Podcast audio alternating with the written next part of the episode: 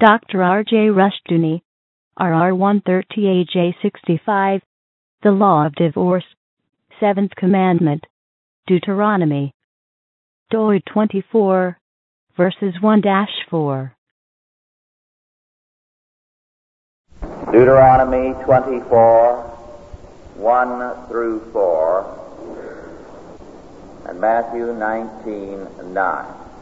And our subject, the biblical law of divorce.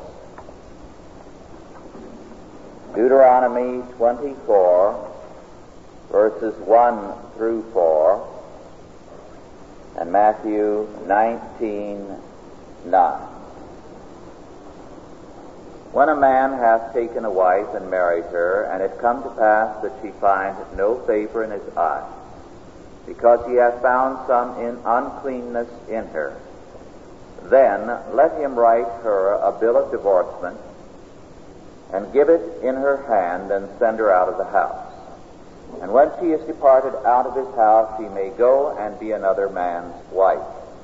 And if the latter husband hate her, and write her a bill of divorcement, and give it in her hand, and sendeth her out of his house, or if the latter husband die, which took her to be his wife, her former husband which sent her away may not take her again to be his wife, after that she is defiled.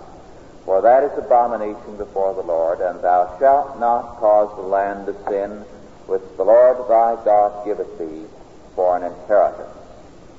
Matthew 19, 9. And I say unto you, whosoever shall put away his wife, except it be for fornication, and shall marry another, committeth adultery. And whoso marrieth her which is put away, doth commit adultery. Marriage is the voluntary union of two persons, a man and a woman, in holy wedlock. Mutual consent is required, or else it is slavery or rape. Calvin and Luther both stressed this fact of the voluntary union, which has always been an aspect even of arranged marriages, except in minor isolated cases. With royalty, usually the king commanded or passed on every marriage in the royal family. Union involves mutual consent. Dissolution or divorce does not. As we analyze the biblical laws of divorce, we find that this is one of the most debated and hotly contested areas in all of Scripture. The extent of variation in the interpretation of the law is incredible. For example, the major school of rabbis at the time of our Lord interpreted the Deuteronomic passage which we read as meaning that anything in a woman that displeased a man was grounds for divorce. And they interpreted if she find no favor in his eyes to mean that if she oversalted the food or served it to him so hot that he burned his mouth when he tasted it, or if he saw a better looking woman and decided he wanted her, these were all, according to the rabbis, grounds for divorce because she had found no favor in his eyes for those reasons. So that you had the rabbis at the time of our Lord and for some time thereafter interpreting this with the utmost laxity possible, making it really meaningless. So that any reason that a man imagined was ground for divorce. On the other hand, in spite of this passage and the passage in St. Matthew, which was read, there are many churches that permit no divorce whatsoever. Others that limit it only to adultery as the only valid ground, and some that say adultery and desertion. what is the reality? What does the law as a whole have to say to us? First of all, we forget that one of the most common forms of divorce in the Bible and in all of history has been divorce by death, by execution. We're not used to thinking of divorce in such terms, but consider this. In the Old Testament, if a man were guilty of adultery or a woman, they were executed. And we saw last week, as we studied the New Testament teaching, that adultery is, in terms of New Testament law, still a crime that calls for death. Now, it does not exist, and therefore, special provisions were made for those social orders wherein no such offense incurred the death penalty. As a matter of fact, this was how the penitential system developed. In the Roman Empire, law and order was at a minimum. It was a society going down the drain. And as a result, the church had a continual problem. Here were adulterers and sometimes murderers whom the law was not punishing. How were they going to deal with that? For other crimes that the Scripture spoke of, there was restitution required. And the restitution here was the death penalty, but the church had no power to enforce the death penalty. Therefore, what was the church to do? Just tell them, as long as you say you are sorry and you repent, come back in? No. That was to make adultery or murder a lesser crime than, say, the theft of ten dollars, where restitution was required, the return of the ten dollars plus another ten. And so they set up certain requirements, penances to do, which would demonstrate the sincerity of the repentant person. Sometimes for seven years they would be barred from communion. And during that time, they would be required to do a number of menial services. These were not works to work out their sin, but measures to require restitution and to demonstrate their repentance. That they were truly sorry and were humbling themselves before God. Unfortunately, when Protestants think of the penitential system, they think of the later medieval abuses which were fearful. But in its origin, it was the church's way of dealing with crimes that society no longer paid any attention to, and which they felt somehow had to be penalized.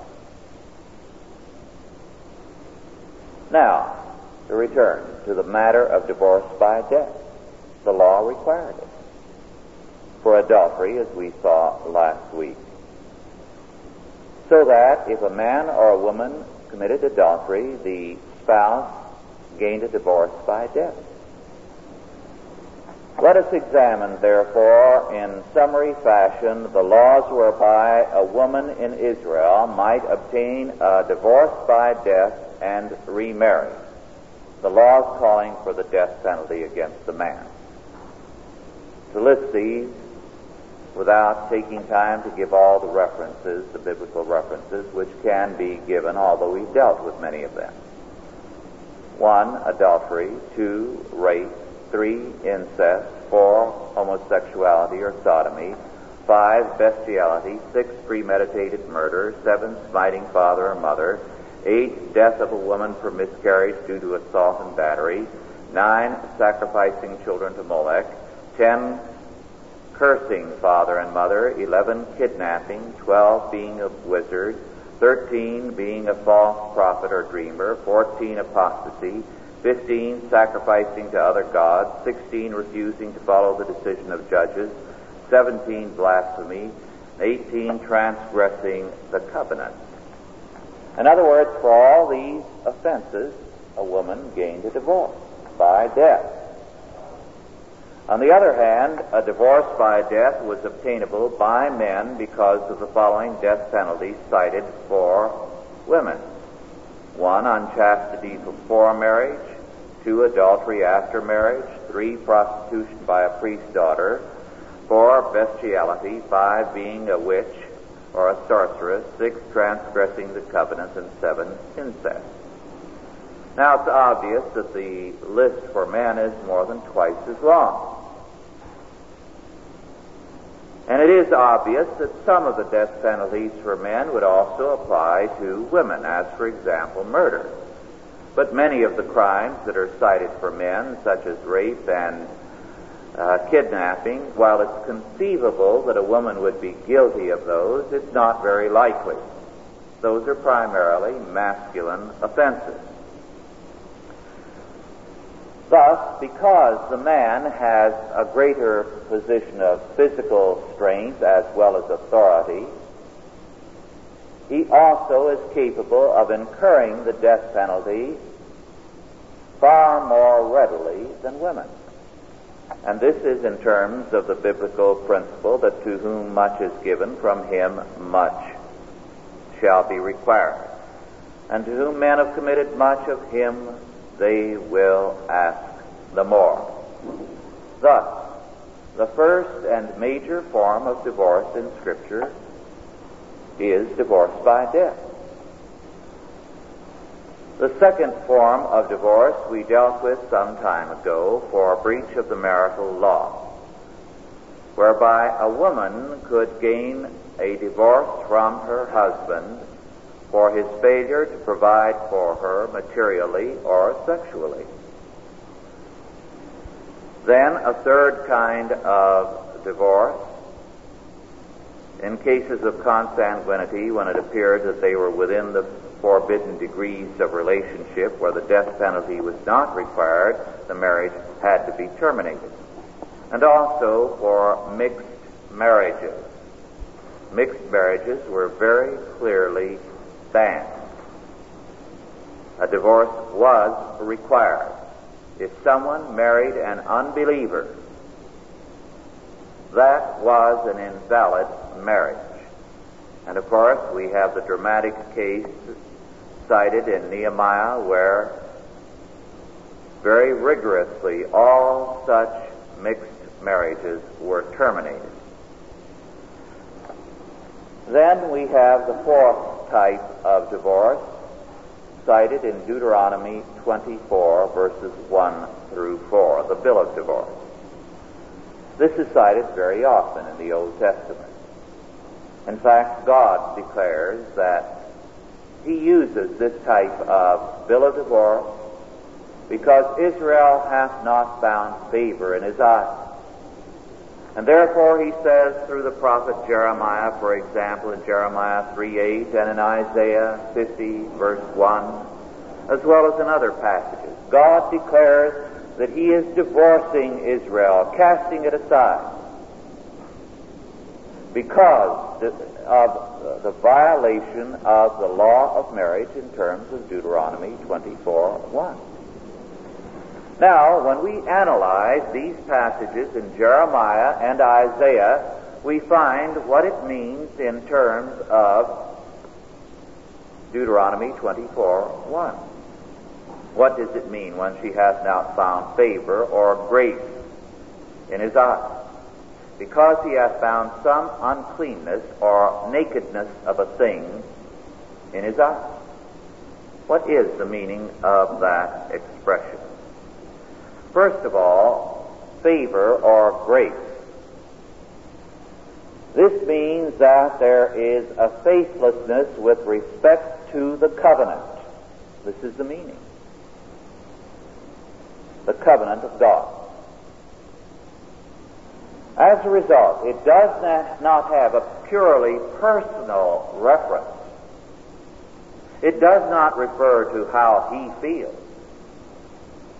But if in terms of the covenant of God she be found wanting, if although outwardly a believer, she is in her heart proven to be apostate and rebellious against God. Moreover, The term some uncleanness or nakedness of a thing in her refers to a variety of things. As we analyze the word and as it is used elsewhere in Scripture, it is used for a shameful exposure of the body, that is, lascivious, promiscuous conduct falling short of adultery. It is also used for perversion, if she is involved in any kind of perversion. Thus, it means that grounds for divorce constitute lasciviousness and also perversion. Then again, we find the word used for rebelliousness against the godly authority of the husband, not disagreement. Not disagreement in the Lord, whereby she attempts to correct her husband in the faith, but a radical rebellion against the very principle of his authority. Against the idea that God has given any authority to man. Now, this expression, some uncleanness of a thing or a nakedness of a thing, is precisely the word in Greek which we find translated as fornication, porneia. Thus, the meaning of fornication, when we trace every instance of the use of porneia in the New Testament, means again perversion in a woman of some sort, lasciviousness, rebelliousness, and a variety of related meanings. Accordingly, when we read Matthew 19:9, 9, it is important for us to note exactly what it says. And I say unto you, whosoever shall put away his wife, except it be for fornication, and shall marry another, committeth adultery, that is, with his second wife. In other words, the word used here is fornication. And yet the ironic fact is that when you read many commentaries and the declarations of churches that limit divorce to adultery, they insist on saying that, well, it says fornication, but it means adultery. Now, this is a strange statement because Scripture is so very literal. Remember, our Lord placed so much importance on the very literal reading of the tense of a verb that he rested the doctrine of immortality, of life beyond the grave on this, so that he told the Pharisees, God says, I am the God of Abraham, Isaac, and Jacob. Therefore, Abraham, Isaac, and Jacob are alive with the Lord today, because God is not the God of the dead, but of the living. Again, St. Paul rested an entire prophecy in its interpretation on the singular of seed to make it clear that the seed of the woman spoken of in Scripture was Jesus Christ, not Israel, because he says it is not of seeds as to many to an entire people, but to one. Therefore, if our Lord here meant adultery, he would have said adultery. But he meant fornication. And therefore he said fornication. Now, fornication has come to mean premarital sex almost exclusively in modern English. But this is not its meaning in the Greek, nor the meaning of uncleanness or nakedness of a thing in the Hebrew. Now, since every act of ex- extramarital marital sex by a husband or a wife with a person of the opposite sex is adultery, even though it might be also perversion or it might also be incest, it is still adultery. To use a word other than adultery means something else than merely sexual offenses. It refers to this fact of lasciviousness and rebelliousness and unbelief.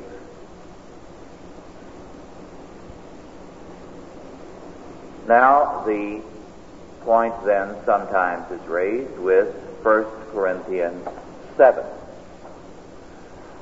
Is this another law? Is the new ground introduced here of desertion? Because in this case, the question is raised by the Corinthians as to divorce. They write to Paul. And their question is, we have many in our congregation who are married to unbelievers. St. Paul says in the 10th verse, And unto the married I command, yet not I, but the Lord. Let not the husband, no, the wife depart from her husband. But and if she depart, let her remain unmarried or be reconciled to her husband. And let not the husband put away his wife. Then he goes on to say in the 14th verse, For the unbelieving husband is sanctified by the wife, and the unbelieving wife is sanctified by the husband, else were your children unclean. But now are they holy. But if the unbelieving depart, let him depart. A brother or a sister is not under bondage in such cases, but God has called us to peace. Now, what's the meaning of this? Has St. Paul changed the Old Testament law with regard to mixed marriages? Are mixed marriages now permissible? And the answer is no. But St. Paul is not dealing here with a case or cases of Christians who have married an unbeliever. It's quite different. Had it been a case of an unbeliever being married to a believer, his principle, which he also affirms, be ye not unequally yoked together with unbelievers, would have been invoked. He would have said, This is not a valid marriage. But this is not what he said. In this case, a couple were married, or many couples in the Corinthian church. They were both unbelievers. Then what happened? One of them became a convert. And so they wrote to St. Paul and they said, What shall we do under the circumstances? Here is a wife or here is a husband who is now a Christian and their mate is an unbeliever. Should we, in terms of the Old Testament law, declare that this is an invalid marriage and permit them to get a divorce? And St. Paul said, no. This is different from a believer marrying an unbeliever. They were validly married together as unbelievers, both of them. Now one is converted. If the believer leaves in such a case, divorce is not permissible. 12th verse. But even the unbelieving partner is made a part of the covenant of God, and the children are holy in the covenant unto God in such a marriage. And as long as the unbelieving partner makes no trouble, does not in effect declare war against his or her partner's faith, it is a valid marriage. But if the unbelieving departs, if the unbeliever breaks up the marriage, then let it go. Let it be broken up. A brother or a sister is not under bondage in such cases, but God hath called us to peace. Thus, St. Paul here does not change the Old Testament law with respect to mixed marriages. He reaffirms it. Be ye not unequally yoked together with unbelievers. But he says that let every man abide in the same calling wherein he was called, in the 20th verse. In other words, Christians are called unto peace. We are not to be revolutionists. If the marriage is broken up in such a case, then it is up to the unbeliever to break it. The believer is to try peacefully to maintain the marriage insofar as is possible.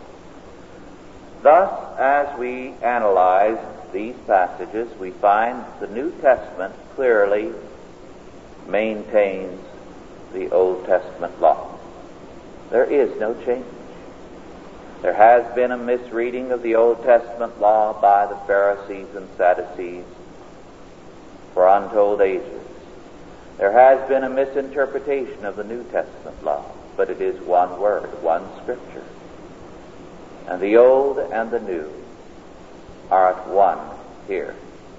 And it was precisely because the Old Testament law was still fully enforced with regard to divorce that the Corinthians wrote and said, Should we terminate mixed marriages? And St. Paul, fully in conformity with the whole of Scripture, said, No, not where it is a case of conversion rather than a believer going out to make such a marriage. In such a marriage, they either demonstrate their unbelief or the marriage is not valid. Thus, Scripture again demonstrates itself to be one word.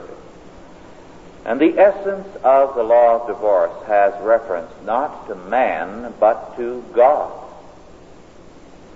And this is, of course, the point at which so much interpretation has gone astray. If she find favor in his eyes, find grace, in other words, to put it into the New Testament language, because favor is the same in the Hebrew as grace is in the Greek and in the New Testament. In other words, it has reference to the covenant of God, not to how the man and the woman suit each other. So that it is never what we want in marriage that constitutes the grounds of divorce, but what God in His sovereign word declares. The covenant, therefore, is primary. And uncleanness of a thing and fornication, as well as the desertion of 1 Corinthians, all have reference to the covenant of faith and the responsibility of man and woman alike to God in terms of his calling. Scripture at all points is God centered. Let us pray. Almighty God, our Heavenly Father, we give thanks unto Thee for Thy word. Make us ever mindful, our Father, to seek in all things first Thy kingdom, Thy will,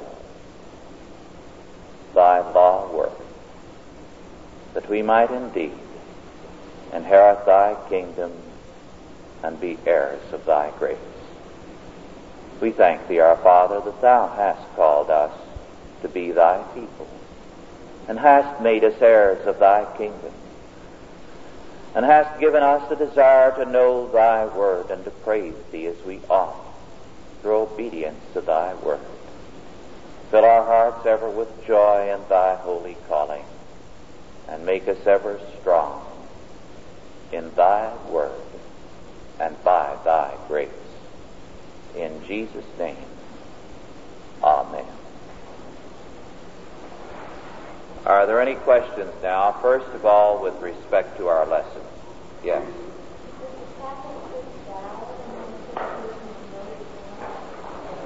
No, at this point, the uh, Catholic Church and the various other churches, and there are a number of them, that take the stand of no divorce are definitely not in terms of Scripture. At this point, they're trying to be holier than God, which I believe is a fearful offense.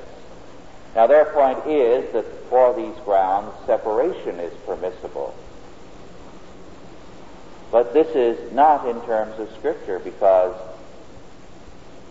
Scripture clearly permits remarriage. Now, the only place where it says there is separation is when the believer, as in the 12th verse of the first, uh, 7th chapter of 1 Corinthians, if they leave without any real ground, if she be pleased to d- dwell with, uh, no, the, uh,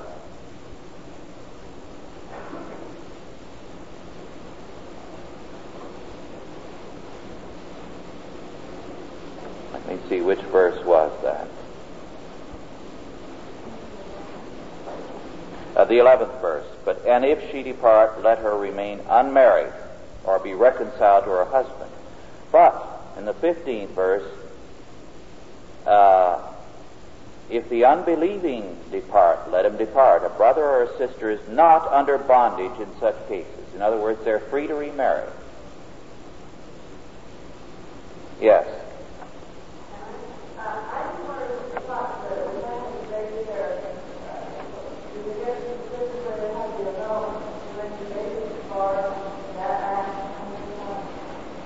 Yes, annulments do have ground in Scripture where there is a fraud. Uh, I didn't take time to go into that, but Luther and Calvin did comment on this at great length with respect to the Leah Jacob marriage. Now, uh, you no doubt remember the story. Leah was going to uh, was the older sister, and Jacob wanted to marry Rachel. And on the wedding night, they slipped in Leah on him. And when he woke up in the morning, behold, it was Leah. And he was a pretty sick bridegroom.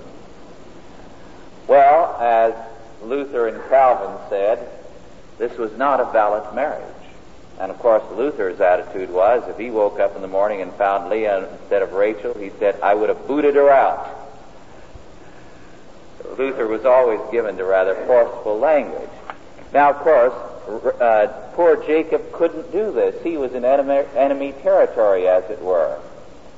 And his father-in-law controlled the course, controlled everything, and uh, he had to make the best of it. About all he could have done was to run for his life in this situation, and he wanted Rachel, so he didn't feel like running. But the marriage was consummated it was still not a valid marriage because there was fraud. And in terms of this,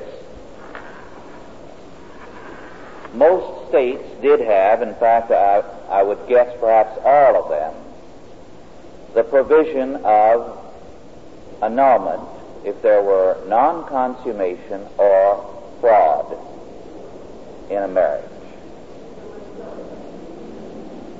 Uh, no, because if you stayed beyond a certain point when the fraud became known to you, whatever the fraud was, then you were condoning it so that you lost whatever grounds.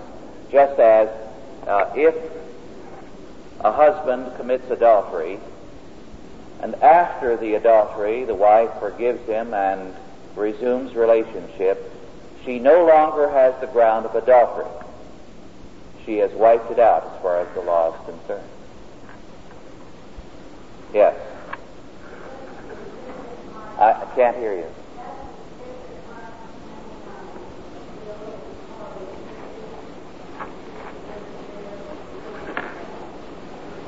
Yes.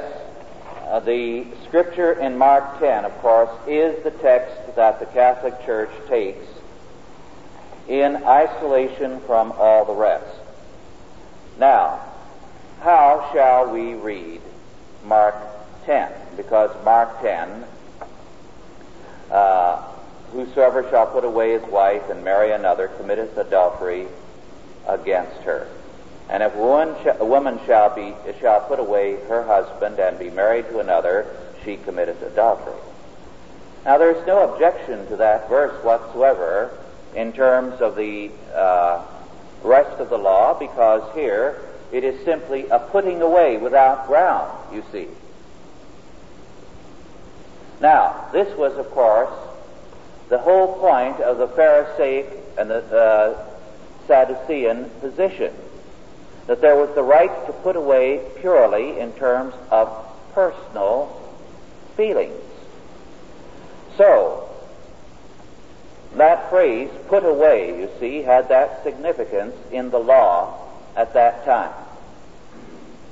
So our Lord said, if anyone puts away, it's adultery. They have no right to put away just in terms of their whim. If she doesn't salt the food properly or oversalts it or if they see a better looking woman. Now, in the passage in Matthew, what he says is, put away saving for fornication. Now, if you limit, uh, if you say there is no divorce in terms of this verse, what are you going to do with the other, you see?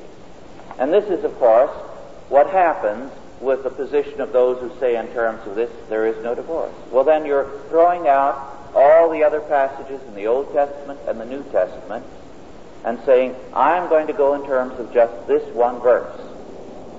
And this is the kind of thing, of course, that makes uh, nonsense out of Scripture. Because you're trying to oppose Scripture against Scripture rather than saying, all right, here are these Scriptures. What does one say and what does the other? And they obviously are not in conflict. Does that help explain it? Yes.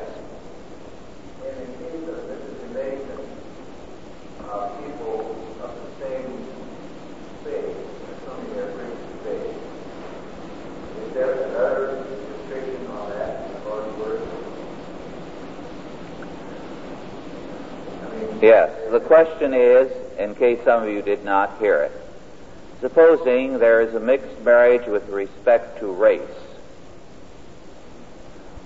and assuming that both are of the same faith, what is there in Scripture that might be against that?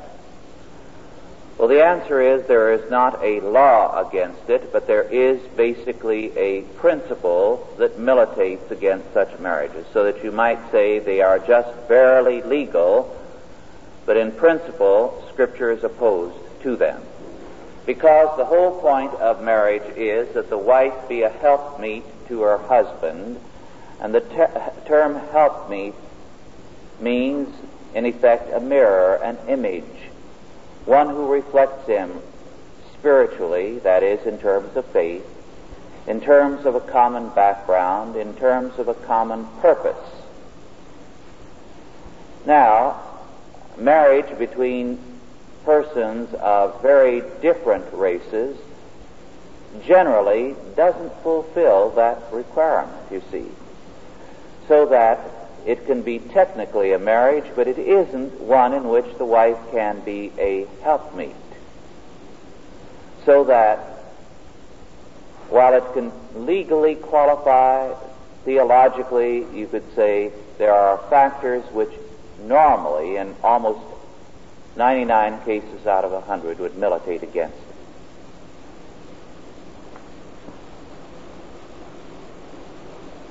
Yes.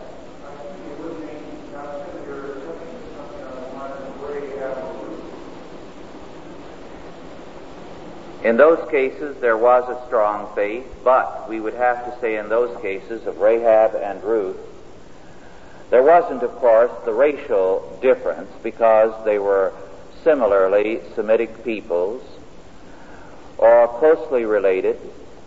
The linguistic differences were not even great. They could understand uh, these languages because they were related tongues, so that it would not be an objection. Now, of course, Scripture raises an objection legally against the marriage to a Moabite. It is not permitted until there are so many generations of faith. However, exceptions were made, we know, from time to time in Scripture in terms of the faith of a person. And Scripture clearly makes an exception to its own law in the case of Ruth. Ruth was a woman of very great faith and is honored and blessed as a forerunner, an ancestress of our Lord. Yes.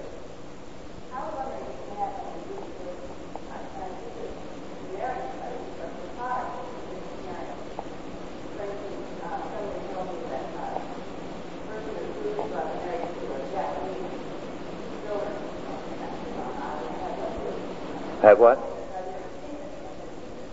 What is the product? And what is the result? Oh, not good. Yes. Well, there are some evidences with respect to mixed marriages. We have, for example, quite a bit of evidence in American history of what was known as the half breed.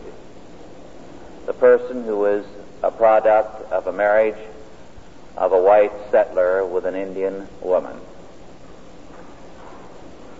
There are some interesting evidences there.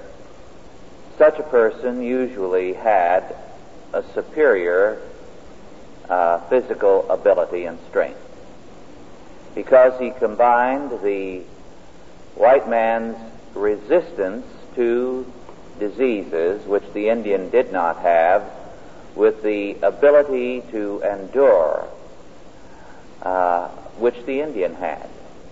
The Indian did have and still has, I could go on and tell you stories about the ability of the Indian to take punishment and suffering and his ability to survive. The half-breed usually combined both these uh, aspects very, very powerfully. And it made him a person to be reckoned with and feared. But he was also an outsider in a sense to both cultures. So if you remember the uh, stories you read of Indian life and lore, how often the half-breed, and this appears of course in Mark Twain, Injun Joe, was a rather nasty character too. Because he didn't belong, he didn't fit into either culture. And as a result was distrusted by both and ended up, in a sense, at war with both. This was the tragic fact. His inheritance made him an outsider to both. This again was true, and it still is true to a degree, in India. Between the uh, in the marriages between British officers, or not marriages, unions between British officers and Hindu girls. Now, very often, in fact, very commonly, these children were very well cared for. Sometimes their parents would make sure that they got the best of education. They were often shipped to Europe to be educated. But again, they were a singularly unhappy people. The social conditions there made them outcasts in the Hindu world, and they tended to be outcasts in the white man's world, so that they were by and large a pathetic lot in that they were neither one nor the other. So that there are sometimes some genetic advantages, there are sometimes genetic disadvantages. But there are generally markedly social disadvantages which tend to warp the uh, child's entire life. And these uh, social factors are extremely strong. So that in countries where you do have this kind of uh, group, they do represent a rather bitter and an unhappy group a rebellious group.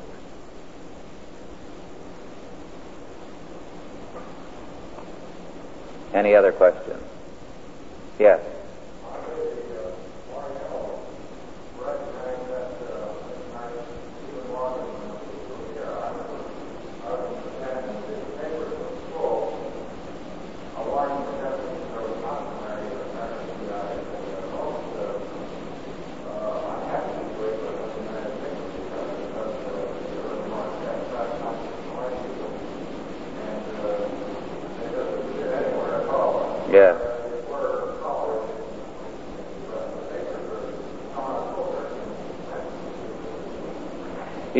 The Orient there's a great deal of prejudice against such marriages, and in a fair percentage of the uh, marriages of American servicemen, say with Japanese girls, these Japanese girls do come from the lowest strata. Uh, I know of one uh, very brilliant Christian doctor married to a very fine Japanese girl. He was in Japan after the war in connection with military service. And this girl is an unusual girl, a Christian, uh, one of the most beautiful women uh, Dorothy and I have ever known. And of course, uh, one of the things she does not do in this country is to associate with any of the other war brides because her attitude is, I wouldn't associate with them over there, why should I here? Nine out of ten of them represent such a lower social level. And of course, she was an aristocrat there. And uh, very few such marriages were contracted. And this is the usual thing. When there are marriages between races, very often it's not the best of either. And this is another factor that commonly militates against the success of such marriages, in that uh, it's the lower levels that tend to unite in most cases. Yes.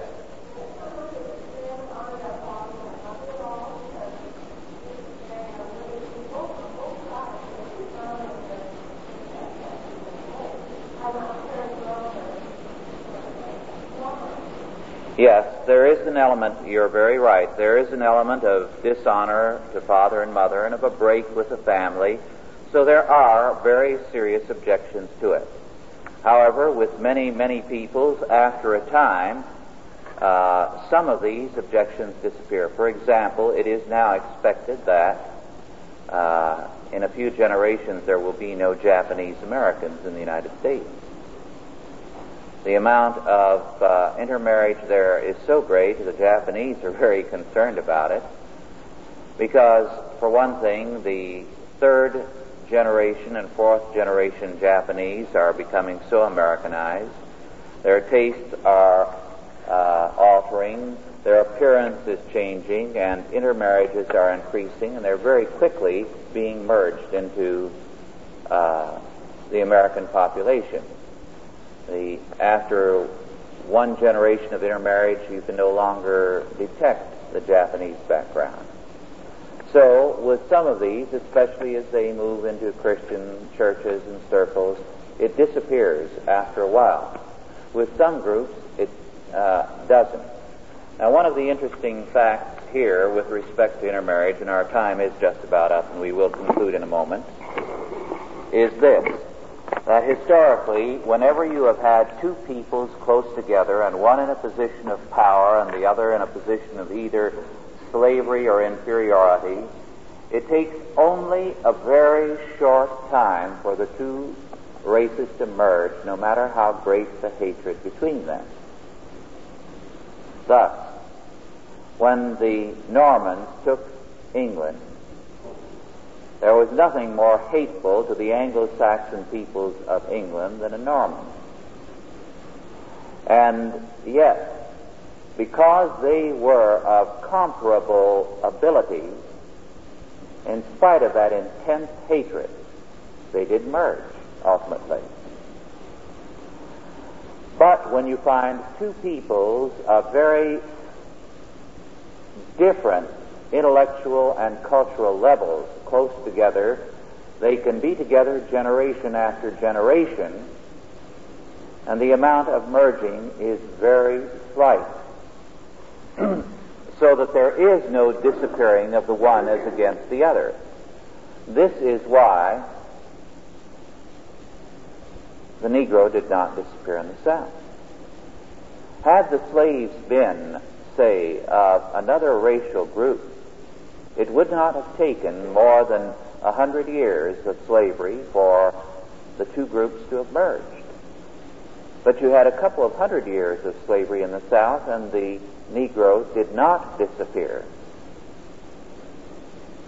So this is the remarkable fact.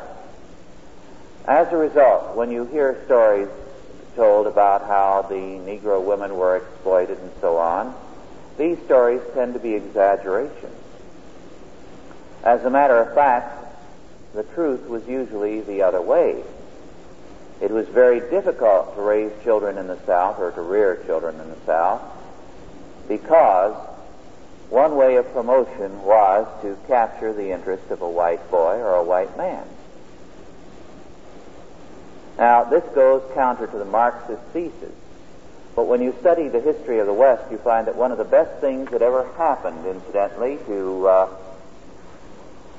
the morality of the upper classes was modern inventions which abolished progressively the need for servants in a home. Because one of the major problems that existed was the seduction of the boys and the men in a household by servant girls. Now, according to the Marxists, it was the other way around. The poor working girl exploited. But for the working girl, it was usually a ticket to support for herself and a child. And it meant a dowry to help her get married to somebody else. So there was a tremendous exploitation and a continual corruption of the upper classes by the presence of a large body of servants because it used to be in a sizable household there were half a dozen servants. And uh, uh, modern technology has eliminated what was once a continual cause of corruption of the upper classes and the upper middle classes. Well, this is getting off into a bypass. One announcement. Those of you who are not on the newsletter list or the Chalcedon report list to receive our monthly uh, report or newsletter, please give me your name and address if you'd like to be on. We are adjourned now. Authorized by the Chalcedon Foundation. Archived by the Mount Olive Tape Library. Digitized by Christ Rules. Com.